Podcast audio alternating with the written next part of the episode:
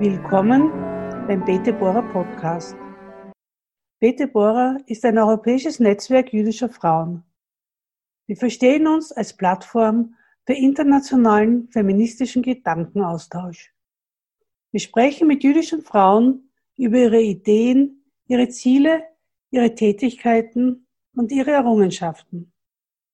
Damit wollen wir Frauen besser sichtbar machen und ihre Position stärken. In der Gesellschaft im Allgemeinen und in der jüdischen Welt.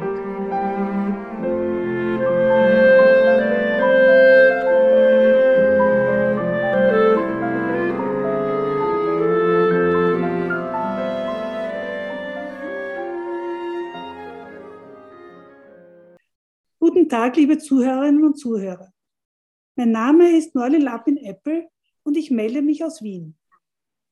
Heute habe ich die besondere Freude, die Journalistin, Schriftstellerin und Menschenrechtsaktivistin Susanne Scholl bei mir zu begrüßen. Guten Tag, Susanne. Guten Tag, Nadja. Susanne Scholl wurde als eines von drei Kindern einer Wiener Ärztefamilie geboren. Ihren Eltern, Thea und Doktor Friedrich Scholl, war neunzehnhundertachtunddreißig die Flucht nach England gelungen. Dort engagierten sie sich im Austrian Center, einer kommunistisch geprägten Emigrantenorganisation, und kehrten als Kommunisten neunzehnhundertsechsundvierzig nach Wien zurück. Susanne Scholl studierte in Rom und in Moskau Slawistik und arbeitete danach für Radio Österreich International, die Austria Presseagentur A P A. neunzehnhundertsechsundachtzig holte sie Paul Lendvai in das Pionierteam der neu gegründeten O R F-Osteuropa-Redaktion. Und in den dramatischen Jahren des Falls der kommunistischen Regime erklärte Susanne Scholl den österreichischen Fernseherinnen und Fernsehern das politische Geschehen. neunzehnhundertneunundachtzig kam sie nach Bonn, gerade rechtzeitig, um den Mauerfall zu berichten. neunzehnhunderteinundneunzig wechselte sie nach Moskau. Nach einem vorübergehenden Ausflug zum O R F-Radio, wo sie neunzehnhundertsiebenundneunzig bis zweitausend in der Wiener Zentrale das Europajournal leitete, kehrte sie wieder bis zu ihrer Pensionierung nach Moskau zurück. Aufsehen erregte ihre vorübergehende Festnahme durch die russischen Behörden während der Berichterstattung aus Tschetschenien. Nach ihrem Rückzug vom Rundfunk wurde Susanne Scholl Schriftstellerin und publizierte eine Reihe von Sachbüchern über Russland und Tschetschenien, aber auch Belletristik, wofür sie mit mehreren Preisen ausgezeichnet wurde. Sie beobachtete und beobachtet das Zeitgeschehen nicht nur, sie engagiert sich auch Zivilgesellschaft. Seit zweitausendsiebzehn ist sie in der Plattform Omas gegen Rechts aktiv, die sich vor allem für Demokratie und Rechtsstaat und eine humanere Behandlung von Flüchtlingen einsetzt. Susanne, du bist in den neunzehnhundertfünfziger und neunzehnhundertsechziger Jahren als Kind jüdischer Kommunisten aufgewachsen. Was bedeutete das damals für dich und inwieweit hat dich das beeinflusst? Ich glaube, das hat mich wirklich sehr geprägt. Zum einen äh, unterschied mich und meine Geschwister von den meisten unserer Schulkollegen die Tatsache, dass unsere Großeltern nicht einfach vor unserer Geburt geboren gestorben waren, sondern dass sie von den Nazis ermordet worden sind. Ähm, ich habe, solange ich denken konnte, als Kind immer geträumt, dass man uns holen kommt. Ähm, ich habe natürlich, und das ist mir erst bewusst geworden, als ich schon erwachsen war, das Trauma meiner Eltern geerbt. Ähm, damals in den fünfziger und sechziger Jahren konnte man in Wien ja auch jederzeit äh, durchaus antisemitische Äh, Äußerungen ganz offen hören, äh, auf der Straße, in, einfach in der Stadt, einfach so. Und äh, mir war das schon sehr bewusst, äh, dass es etwas ist, was mich betrifft, auch wenn ich das noch nicht so realisiert habe wie später. Ähm, was ich vor allem gelernt habe, war, man muss immer genau hinschauen und man darf Unrecht nicht zulassen. Du hast dann in Italien Slawistik studiert. Wieso Italien und wieso Slawistik? Naja, Slawistik ist einfach erklärt. Ich habe, äh, wie, wie alle Kinder aus kommunistischen Familien, die Stubenbastei besucht. Das war eine Schule, in der Russisch als erste Fremdsprache unterrichtet wurde. Und das war äh, eine sehr renommierte, äh, ein sehr renommiertes Gymnasium in Wien. Und äh, Mädchen wurden in diesem Gymnasium, man höre und staune, damals gab es noch getrennte Buben- und Mädchenschulen, Mädchen wurden in dieser eigentlich Bubenschule nur dann aufgenommen, wenn sie Russisch als erste Fremdsprache genommen haben. Das war für uns so in den sechziger Jahren, als die Beatles groß wurden und überhaupt diese ganze Beatnik-Generation äh, modern war, war das gar nicht so toll, weil die anderen konnten Englisch und konnten die Songs irgendwie verstehen und wir konnten Russisch. Im Nachhinein war ich sehr froh darüber, weil es mir doch ähm, eine Welt eröffnet hat, die ich sonst nie kennengelernt hätte. Und Italien? Ah, und Italien, äh, das war eher zufällig. Ich äh, bin nach der Matura auf Einladung von Freunden meiner Eltern einen Monat in Rom und am Meer bei Rom gewesen und habe mich absolut in Italien verliebt und, und wollte ohnehin unbedingt nach dem, nach dem Ende der Schule mal ein Jahr ins Ausland. Ich hatte das Gefühl, ich muss aus Wien weg. Wien war damals unglaublich provinziell und klein und eng. Und ich hatte das Gefühl, ich will da mal raus. Und ähm, Freunde meiner Eltern lebten in Rom und die haben dann für mich auch organisiert, dass ich mal für ein Jahr nach Rom als, als Au-pair-Mädchen kommen konnte. Und äh, ich bin dann dort geblieben und habe mein Studium dort gemacht und ähm, habe hab sehr viel gelernt in der Zeit, in der ich dort gelebt habe. Ich habe gehört, dass du dich auch politisch gebildet hast in dieser Zeit. Naja, ich war natürlich, ich, ich bin gerade achtundsechzig nach Rom gekommen, das war der Höhepunkt der Studentenbewegung und ich hatte einen Freund, der ein äh, sehr überzeugter Trotzkist war, was damals bedeutet hat, dass er ein bisschen intellektueller war als die, als die Maoisten zum Beispiel. Und das äh, hat mir sehr gefallen und ähm, ich habe mit ihm sehr viel gelernt. Wir, wir haben viel gelesen. Ähm, es war alles sehr politisch und äh, man las vor allem Marx und äh, nichts anderes. Mich hat das sehr schnell gelangweilt. Ich habe dann sehr schnell angefangen, wieder meine literarischen Texte zu lesen und Bücher und Romane zu lesen. Aber ähm, ich hatte, wie gesagt, Freunde, die sehr politisch waren, die mir dann immer erklärt haben, worum es geht. Ich habe äh, im Studium ähm, mich wirklich sehr viel mehr mit der Literatur beschäftigt als mit der Politik. Aber natürlich war ich immer interessiert und natürlich hat auch äh, eine große Rolle gespielt, dass meine Eltern nach dem Einmarsch in der Tschechoslowakei durch die Truppen des Warschauer Pakts aus der Kommunistischen Partei ausgetreten sind. Und äh, natürlich hat eine Rolle gespielt, dass die Studentenbewegung sehr kritisch gegenüber der Kommunistischen Partei Italiens war, obwohl die wesentlich liberaler war als die Kommunistische Partei damals in Österreich. Ähm, trotzdem äh, war das, waren das alles Themen, äh, mit denen ich viel zu tun hatte und die für mich auch eine wichtige Bedeutung hatten, weil ich eben aufgewachsen bin, In der, innerhalb der, der kommunistischen Bewegung ähm, und die Kritik daran äh, für mich immer deutlicher geworden ist, eben auch äh, dann, als meine Eltern die Kommunistische Partei verlassen haben. Das heißt, du hast praktisch von Anfang an ein sehr gewisses Zerbröseln gespürt, nicht? Auch die Abkehr ja. von, der, von, der, von der Ideologie. Ja. Du warst aber trotzdem noch eine Zeit lang in Moskau. Was hat das für dich bedeutet? Naja, ich war als Korrespondentin, im, ähm, ich war zunächst einmal äh, mit einem Stipendium, nicht in Moskau, sondern in Sankt Petersburg, das damals noch Leningrad hieß. Und ähm, da habe ich einfach aus erster Hand gesehen, äh, was dieser angeblich real existierende Sozialismus wirklich ist. Und das hat mich also sehr ernüchtert. Ähm, natürlich hatte ich auch, auch Freunde, die ähm, zum Teil Bekannte in Moskau hatten und zum Teil auch fast Familie in Moskau hatten und äh, an die ich weiter verwiesen wurde. Und da waren dann Leute, die wirklich sehr klar sagen konnten, was da alles schief läuft in diesem System. Nach Abschluss deines Studiums hast du dich dem Journalismus zugewandt. Zuerst beim Rundfunk, später beim Fernsehen. Woher kommt deine Liebe zum Journalismus? Also zum Ersten hatten meine Eltern Freunde, die Journalisten waren, und ich habe das immer sehr spannend gefunden, was die erzählt haben. Das war, als ich noch ein Kind war. Zum Zweiten habe ich immer schon seit Kindheit gern geschrieben, und ich war, wie gesagt, immer äh, sehr politisch interessiert und vor allem wahnsinnig neugierig.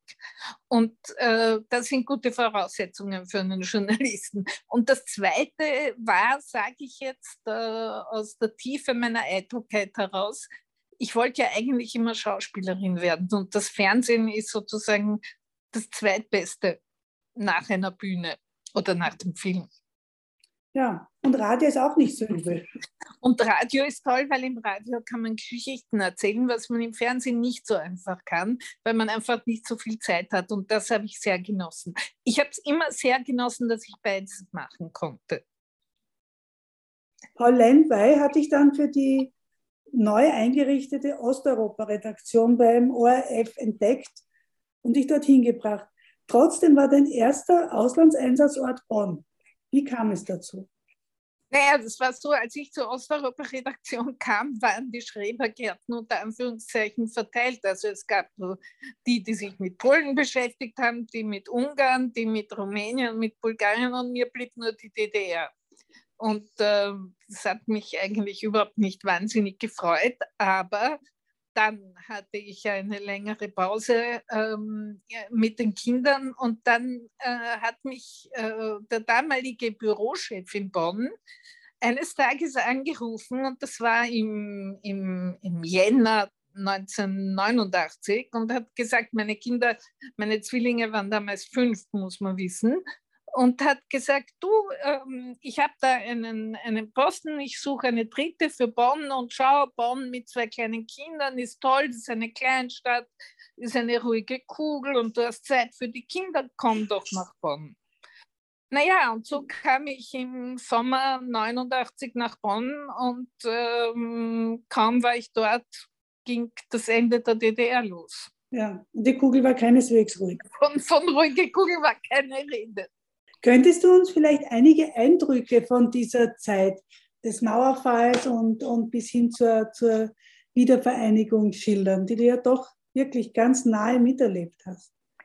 Es war, es war sehr, es war irreal irgendwie. Also keiner von uns, meine Generation ist aus, aufgewachsen mit so falschen Sicherheiten wie, also es wird immer ein Ost- und ein Westdeutschland geben, es wird immer die Mauer geben, es gibt diese Blöcke, und das sichert sozusagen das berühmte Gleichgewicht des Schreckens, und ähm, da wird sich nie was dran ändern. Und plötzlich waren alle Sicherheiten weg.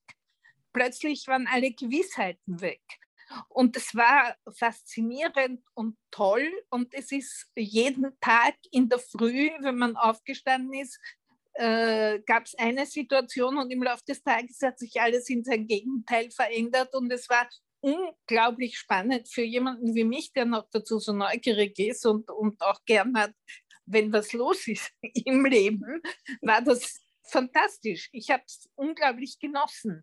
Ähm, gleichzeitig äh, sind wir den Ereignissen hinterhergerannt, und nicht nur wir. Ich kann mich erinnern, noch in Bonn habe ich, äh, als es losging mit der Übersiedlerwelle aus Ostdeutschland nach Westdeutschland im Sommer neunundachtzig, habe ich mal ähm, einen der S P D-Granten bei einem Interview gefragt, Äh, habt ihr eigentlich eine Gruppe von Leuten, die im stillen Kämmerchen sitzt und irgendwelche Szenarien äh, für die nächste Zukunft äh, sich ausmalt? Und er hat ganz ehrlich gesagt, haben wir nicht.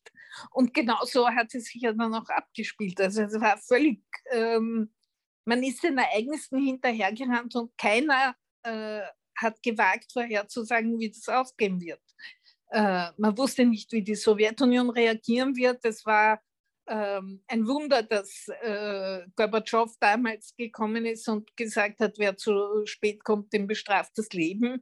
Äh, das war die Parole damals. Interessanterweise war damals in der D D R die Parole, wir sind das Volk, Ähm, jetzt mache ich einen kleinen Abstecher nach heute, wenn heute die äh, Anti-Corona-Maßnahmen Demonstranten schreien, wir sind das Volk, dann tut mir das besonders weh, weil ich mich genau erinnere, wie das damals war in der D D R, wo wir sind das Volk geheißen hat, ihr, die Oberen, die sich noch immer von Moskau diktieren lassen, wie wir zu leben haben, ihr könnt das nicht mit uns machen, weil wir sind die Mehrheit, wir sind das Volk. Und damals waren sie wirklich das Volk. Äh, auf der anderen Seite gab es äh, in Westdeutschland dieses Gefühl, ach, was wollen die? Und die sollen eine Ruhe geben. Und ja, wir sagen zwar in den Sonntagsreden immer, das sind unsere Brüder und Schwestern im Osten, aber bitte lasst uns doch in Ruhe. Das war nämlich die andere Seite der Medaille. Und dann ist es gekippt, nicht? Und dann ist es gekippt. Und äh, dann ist auch die Stimmung in der D D R sehr schnell gekippt. Das haben wir auch vergessen hier. Ähm, ich kann mich erinnern, dass bei der Wiedervereinigung am dritten Oktober neunzig äh, in der D D R absoluter Katzenjammer geherrscht hat. Also die Leute haben ihre Jobs verloren. Ähm, ich werde nie vergessen, ich bin in der Nacht, in der Nacht der Wiedervereinigung mit einem Tonmann, äh, sind wir in Berlin ähm, unter den Linden, also sozusagen an der Grenze hin und her gegangen. Und in Ostberlin haben zum Beispiel die Hotels, die damals dort waren, äh, ihr Inventar auf der Straße verkauft. Und das war äh, eigentlich ziemlich erschütternd. Und äh, ich kann mich auch erinnern, dass manche Leute in der D D R gesagt haben, im Grunde genommen wünschen wir uns die Mauer zurück, aber zwei Meter höher. Äh, weil äh, Westdeutschland hat äh, keine Rücksicht genommen und äh, alles, was in der D D R vielleicht noch zu retten gewesen wäre, wurde einfach hinweggefegt und schlecht gemacht. Und natürlich war es ein Unrechtsregime und natürlich hat dieses Unrechtsregime weggehört, aber bestimmte Dinge hätte man vielleicht auch ähm, retten können. Und vor allem äh, konnte man so nicht mit den Menschen umgehen. Es hat in der D D R ist eine Generation herangewachsen gewesen, der man gesagt hätte, die bösen Nazis sitzen alle in Westdeutschland. Und plötzlich äh, kamen diese Westdeutschen und haben alles übernommen und gesagt, wir äh, wissen, wie es geht und ihr habt keine Ahnung und seid die Trotteln vom Dienst. Und ein, ein, ein Erlebnis äh, hat sich mir total eingeprägt. Wir sind das erste Mal mit dem Auto von Bonn äh, nach Halle an der Saale in Ostdeutschland gefahren. Und kaum waren wir in Ostdeutschland, gab es keinen Ort, in dem nicht ein Gebrauchtwagenmarkt aufgemacht hatte. Und das war sozusagen das Symbol der Übernahme der D D R durch Westdeutschland. Und das war eigentlich kein schöner Anblick. Du hast dann äh, deine, deine, deinen Sehnsuchtsort gefunden, Moskau. Ja, wenn ich mir anschaue, den Rest, im Zentrum des Restes deiner Karriere stand Moskau, Russland. Absolut. So das, trotz der Enttäuschung. Das war anders. Ähm, Deutschland war eine Sache, die Sowjetunion war eine ganz andere Sache. Es war ja auch eine, hatte auch eine andere Geschichte. Also das kann man eigentlich nicht vergleichen. Äh, ich habe ja dadurch, dass ich Russisch in der Schule gelernt habe und dann auch studiert habe in Rom und dann auch ein halbes Jahr in, in, in Sankt Petersburg, das damals noch Leningrad hieß, ähm, hatte ich diese, diese ein bisschen schizophrene Zuneigung zu Russland entwickelt. Nämlich, ich habe die Menschen dort geliebt, ich habe ähm, bestimmte, bestimmte Dinge in bestimmten Bereichen dort geliebt und ich habe das Regime gehasst. Das Regime, das äh, mich auch direkt betroffen hat, weil als ich in Sankt Peters, also in Leningrad studiert habe, bin ich bespitzelt worden und habe das auch ähm, sehr schnell ziemlich genau äh, herausgefunden. Und ähm, das hat sozusagen, das war, das war der Beweis für mich, dass äh, da irgendwie wirklich vieles ganz im Argen liegt. Und äh, nachdem ich dann äh, das Glück hatte, als O R F-Korrespondentin nach Moskau zu gehen und dadurch die Möglichkeit hatte, wirklich überall im Land herumzufahren und mit vielen Menschen zu sprechen und vieles zu lesen und zu sehen und äh, zu erforschen, habe ich natürlich ähm, das ganze Ausmaß des Verbrechens gesehen, äh, das in diesem Land äh, begangen worden ist, der Verbrechen eigentlich.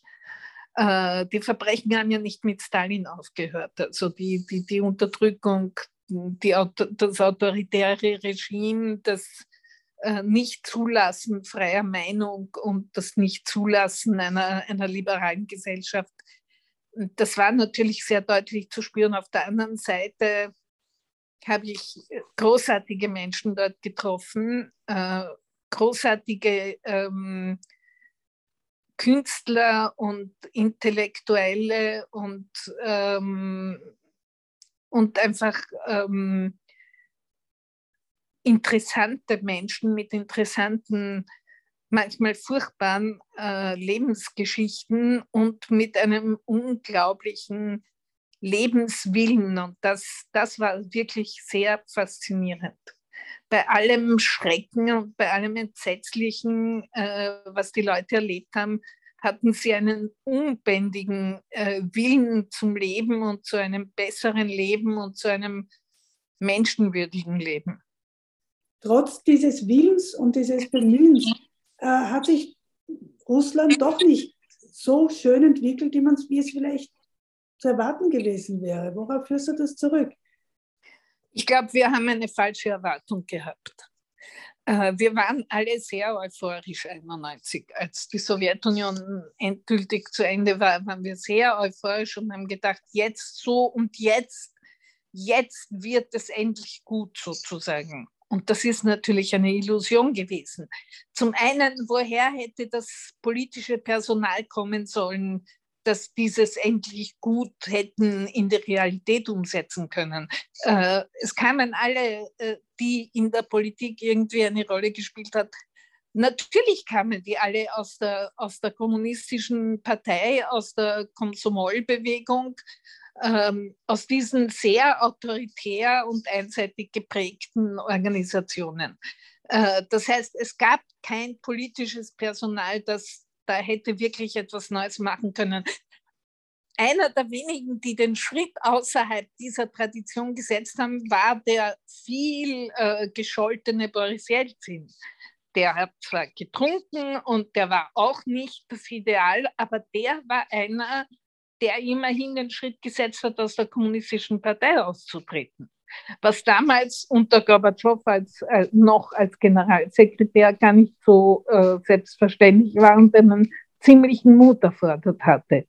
Aber sehr viel mehr ist nicht passiert und die Leute haben so weitergemacht. Und das Problem in Russland ist, dass es ja keine wirkliche demokratische Tradition gibt. Äh, das Land hat ist eigentlich nahtlos vom Zarismus in äh, den angeblich real existierenden Sozialismus übergegangen und hat äh, nie äh, eine Periode gehabt, in der die Menschen äh, sich ein bisschen äh, mit demokratischen Regeln auseinandersetzen hätten können.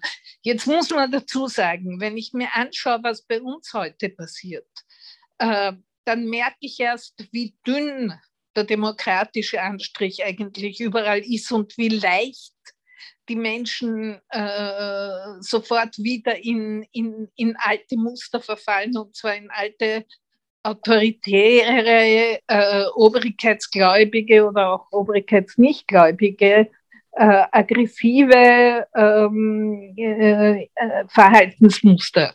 Ähm, und in Russland gab es nicht einmal diesen dünnen demokratischen Anstrich. Ähm, es lag vieles im Argen, es war die Wirtschaft kaputt, es war das Sozialgeflecht kaputt, es war alles eigentlich ähm, irgendwie eine Katastrophe. Und es entstand nach dem Ende der Sowjetunion ein riesiges ideologisches Vakuum.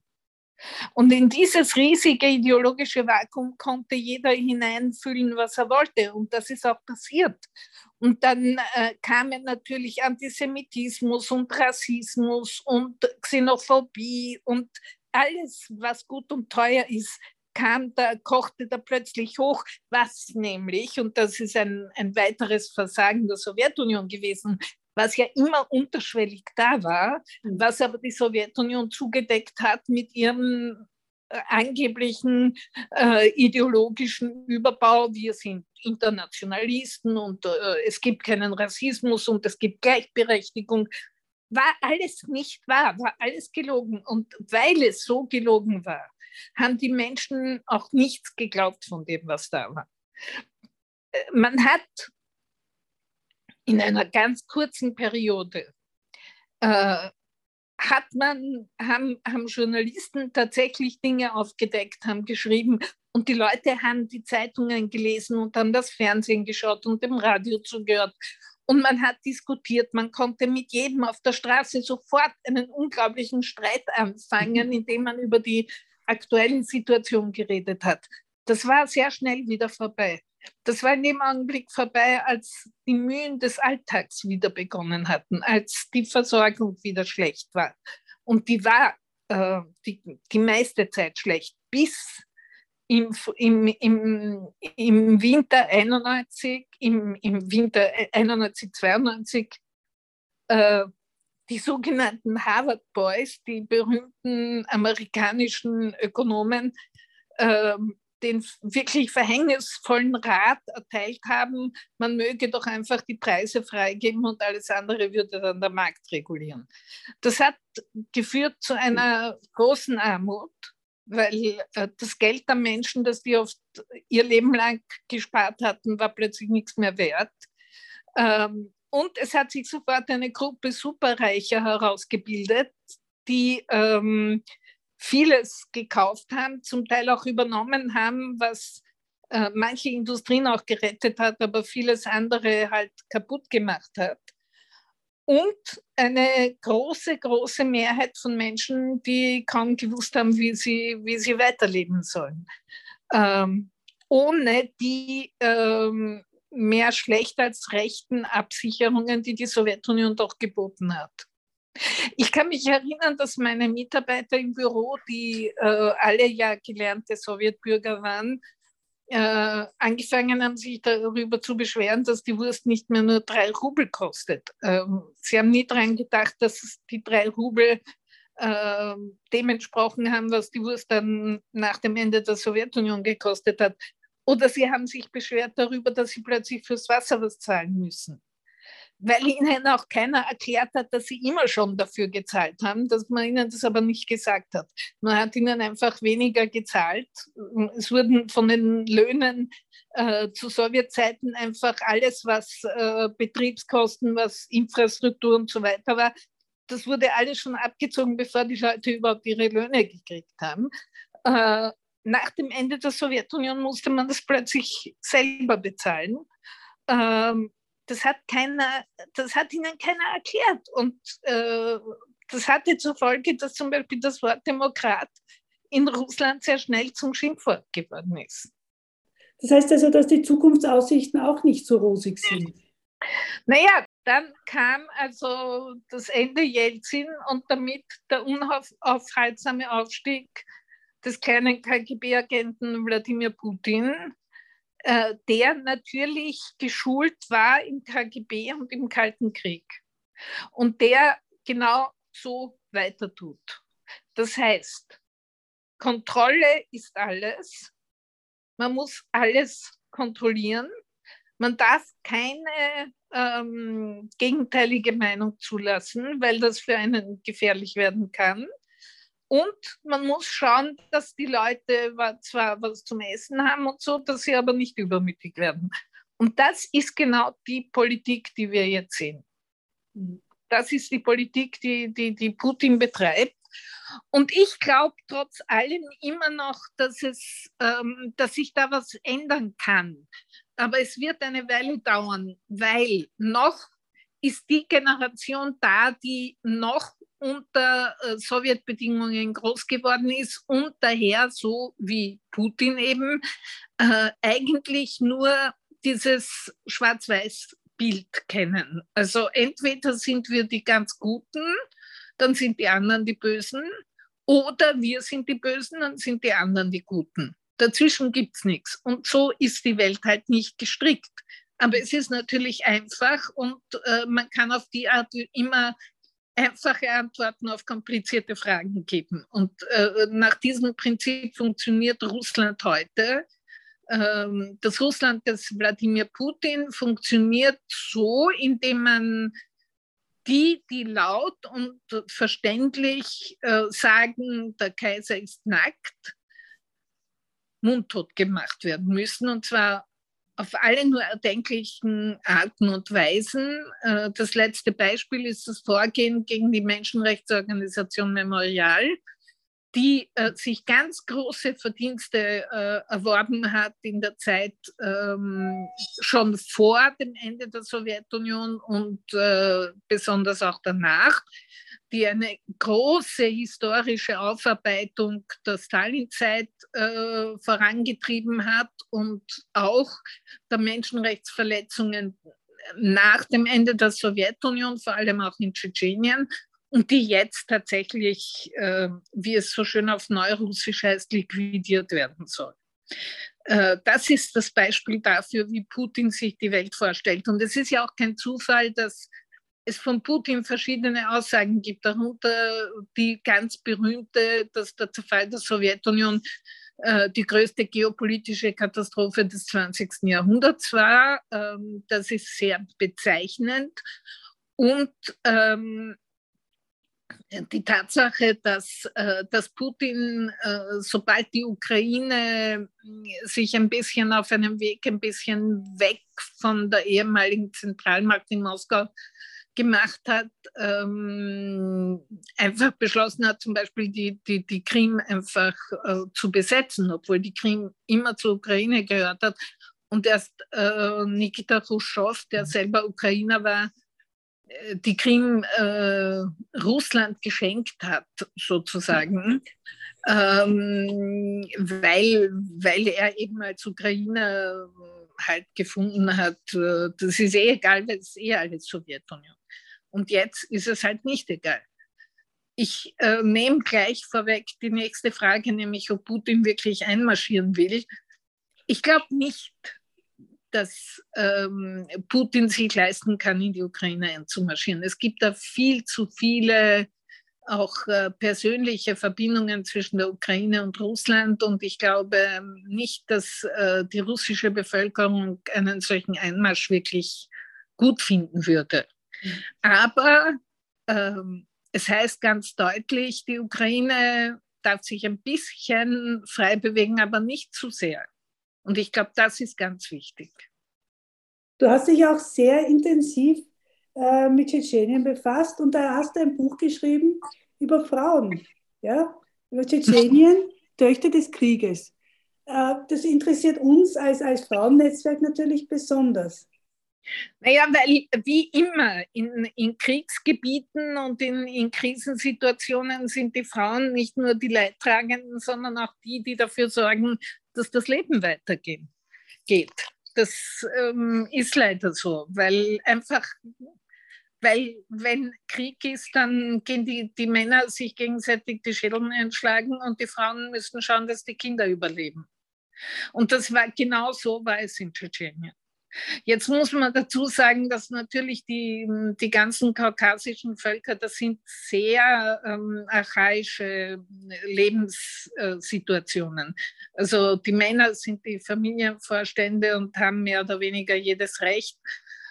Aber die Frauen sind die, die dafür sorgen, dass das Leben weitergeht. Und das war in Tschetschenien auch so. Und ähm, ich habe einfach sehr viele... Ich habe eine sehr enge Freundin in Tschetschenien gehabt und, und habe viele Frauen kennengelernt, die darum gekämpft haben, dass ihre Kinder überleben, dass die Familien überleben, dass die Alten versorgt sind. Und ähm, als wir damals in Tschetschenien verhaftet worden sind, äh, ist das auch passiert, weil wir mit ähm, äh, ein Interview mit einer ganzen Reihe von, von Frauen gemacht haben, ähm, äh, wo Angehörige ihrer Familien verschleppt worden waren oder verschwunden sind. Und es waren wirklich sehr viele Interviews, äh, die ich damals geführt habe. Und nachdem wir dann verhaftet worden waren, weil man unser Material beschlagnahmen wollte, was uns gelungen ist zu verhindern, habe ich dann beschlossen, dass man das einfach aufschreiben muss und das erzählen muss. Und ähm, das ist mir auch deswegen sehr am Herzen gelegen, weil nachdem ich dann nach Wien zurückgekommen bin, habe ich erst realisiert, was für eine große tschetschenische Community in Österreich lebt. Was ich immer schon wusste, war, jedes Mal, wenn ich in Tschetschenien war, haben mir die Leute gesagt, ja, und ich habe einen Onkel, eine Tante, einen Bruder, eine Schwester, einen Neffen, einen, eine Nichte, die in Österreich sind, und vielen Dank, dass ihr die aufgenommen habt, und bitte, bitte, bitte schickt sie nicht zurück. Das war das, was ich immer zu hören gekriegt habe. Und auch deswegen hatte ich das Gefühl, ähm, es ist notwendig, dieses Buch zu schreiben, weil wir hier viel zu wenig die Hintergründe für die Flucht von Menschen wissen. Und das beschäftigt mich immer noch. Wir interessieren uns für das Schicksal der Leute immer erst ab dem Zeitpunkt, wo sie bei uns ankommen. Aber in Wirklichkeit gibt es ja die Vorgeschichte, und die ist ja viel wichtiger. Und äh, das waren vor allem Frauengeschichten. Ja, das bringt mich jetzt zur nächsten Frage. Ähm Wenn du beim Rundfunk arbeitest, sei es Radio, sei es Fernsehen, musst du sehr knapp sein. Und ja. Bücher sind ja eigentlich das Gegenteil. Das ist etwas Reflektierendes. Da hast du plötzlich Platz und Zeit. Äh, war dieser Übergang schwierig? Nein, im Gegenteil. Das war, deswegen habe ich überhaupt angefangen, Bücher zu schreiben, zunächst Fachbücher zu schreiben. Weil ich habe ähm, ich habe unglaublich viel Material gesammelt, ich habe mit unglaublich vielen Leuten geredet, ich habe unglaublich viel erlebt, und dann musste ich das immer verpacken in einer Minute und dreißig Sekunden, mehr oder weniger. Und ähm, es war mir immer zu wenig, und ähm, es war viel mehr da, was ich gern sagen wollte, worüber ich schreiben wollte, worüber ich eben reflektieren wollte. Und dadurch hat sich das mit dem Bücherschreiben ganz von selbst ergeben. Ich hatte einfach so viel im Kopf. Das heißt, deine, dein, dein Ruhestand war eine Befreiung? Naja, ich habe ja schon, bevor ich in, den, in Pension gegangen bin, zu schreiben begonnen. Also die Sachbücher sind ja fast alle entstanden, während ich noch gearbeitet habe. Äh, war, die Befreiung in der Pension hat damit zu tun, ähm, dass ich angefangen habe, literarische Texte zu schreiben. Und das war insofern eine Befreiung, als ich mich an nichts halten musste. Ich musste, ich meine, natürlich Ähm, habe ich auch in den literarischen Texten versucht, Dinge zu schreiben, die irgendwie zumindest plausibel sind. Aber ich konnte vor mich hin fantasieren, und das ist was Großartiges. Dein erstes Buch ist die, war eine Befassung mit einer Familiengeschichte. Und äh, das basiert auf Briefen, die die Romanheldin Elsa liest. Wie weit äh, ist das autobiografisch? Wie weit hast du dich wirklich auf Korrespondenz äh, berufen? Ähm, das Autobiografische daran, das ist mein erster Roman, also mein erster literarischer Text ja. gewesen. Das Autobiografische daran sind die Briefe. Die Briefe sind echt. Das sind die Briefe meines Vaters an seinen Vater, äh, nachdem mein Vater in die englische Emigration gegangen ist und sein Vater noch zunächst in Wien und dann in, in Belgien war. Und dieser Briefwechsel, den ich in einer Mappe im Schreibtisch meines Vaters gefunden habe, der hat mich ähm, sehr aufgeregt und sehr aufgewühlt. Und ähm, ich habe sofort gewusst, ich will das publizieren. Und dann habe ich lang herumgetan und lang hin und her überlegt, in welcher Form. Und dann habe ich beschlossen, äh, es in dieser literarischen Form zu veröffentlichen. Aber die Briefe sind authentisch. In einer, in einer Kritik über das Buch äh, habe ich gelesen, das war die, die Meinung des Rezensenten, dass, sie, dass die Geschichte selber so spannend war, dass deine gedanklichen Ausflüge in die Jetztzeit ihn eher abgelenkt haben von der Spannung. Das heißt also, das Zeitgeschehen hatte ich auch da nicht losgelassen. Nein, und dann muss ich jetzt noch was sagen. Mein Großvater war ja Schriftsteller und mein Vater war literarisch auch sehr begabt. Das heißt, diese Briefe, dieser Briefwechsel war an und für sich schon ein Stück Literatur. Und ähm, das stimmt, ich habe auch relativ sparsam kommentiert. Ich habe nur versucht, eine Verbindung herzustellen zwischen diesem Briefwechsel aus dem Jahr achtunddreißig, neununddreißig, vierzig und dem Ende dieses schrecklichen zwanzigsten Jahrhunderts. Das war mein Versuch, aber eigentlich wollte ich vor allem diesen doch sehr literarischen Briefwechsel äh, publizieren. Ja, das scheint ja auch sehr erfolgreich gelungen zu sein. Aber du befasst dich ja nicht nur mit, mit, mit Belletristik, und, äh, sondern du bist wirklich politisch engagiert. Wobei du der österreichischen Politik sehr kritisch gegenüberstehst. Und deshalb bist du auch seit zweitausendsiebzehn bei Omas gegen Rechts. Ähm, was steht hinter dieser Bewegung? Kannst du uns das erklären? Naja, dahinter steht einerseits die Tatsache, dass, äh, dass wir gesagt haben, äh, alt sein heißt nicht stumm sein. Das ist einer unserer, unserer Slogans. Und wir gefunden haben, äh, wir können mit unserer Lebenserfahrung vielleicht doch etwas dazu beitragen, diesem Land eine bessere Zukunft zu geben, als äh, es jetzt im Moment aussieht. Äh, zum Zweiten steht dahinter die Empörung über die Politik, die in diesem Land äh, zurzeit betrieben wird, vor allem auch gegenüber Menschen in Not und äh, Menschen auf der Flucht. Ähm, begonnen hat das Ganze mit der ersten türkis-blauen Regierung unter Sebastian Kurz, ähm, über die sich die Monika Salzer, die das Ganze gegründet hat, so aufgeregt hat, dass sie eine Facebook-Gruppe mit dem Titel Omas gegen Rechts gegründet hat, aus der dann eben diese politische Gruppierung entstanden ist. Äh, warum wir so einen Erfolg haben, war, weil die etablierten Parteien äh, vielen keine Heimat mehr geboten haben. Und äh, es haben uns immer wieder Leute gesagt, ähm, das ist eine Gruppe, da kann ich mich, darin kann ich mich wiedererkennen, mit der kann ich äh, was anfangen, und äh, da bin ich auch bereit, mich zu engagieren.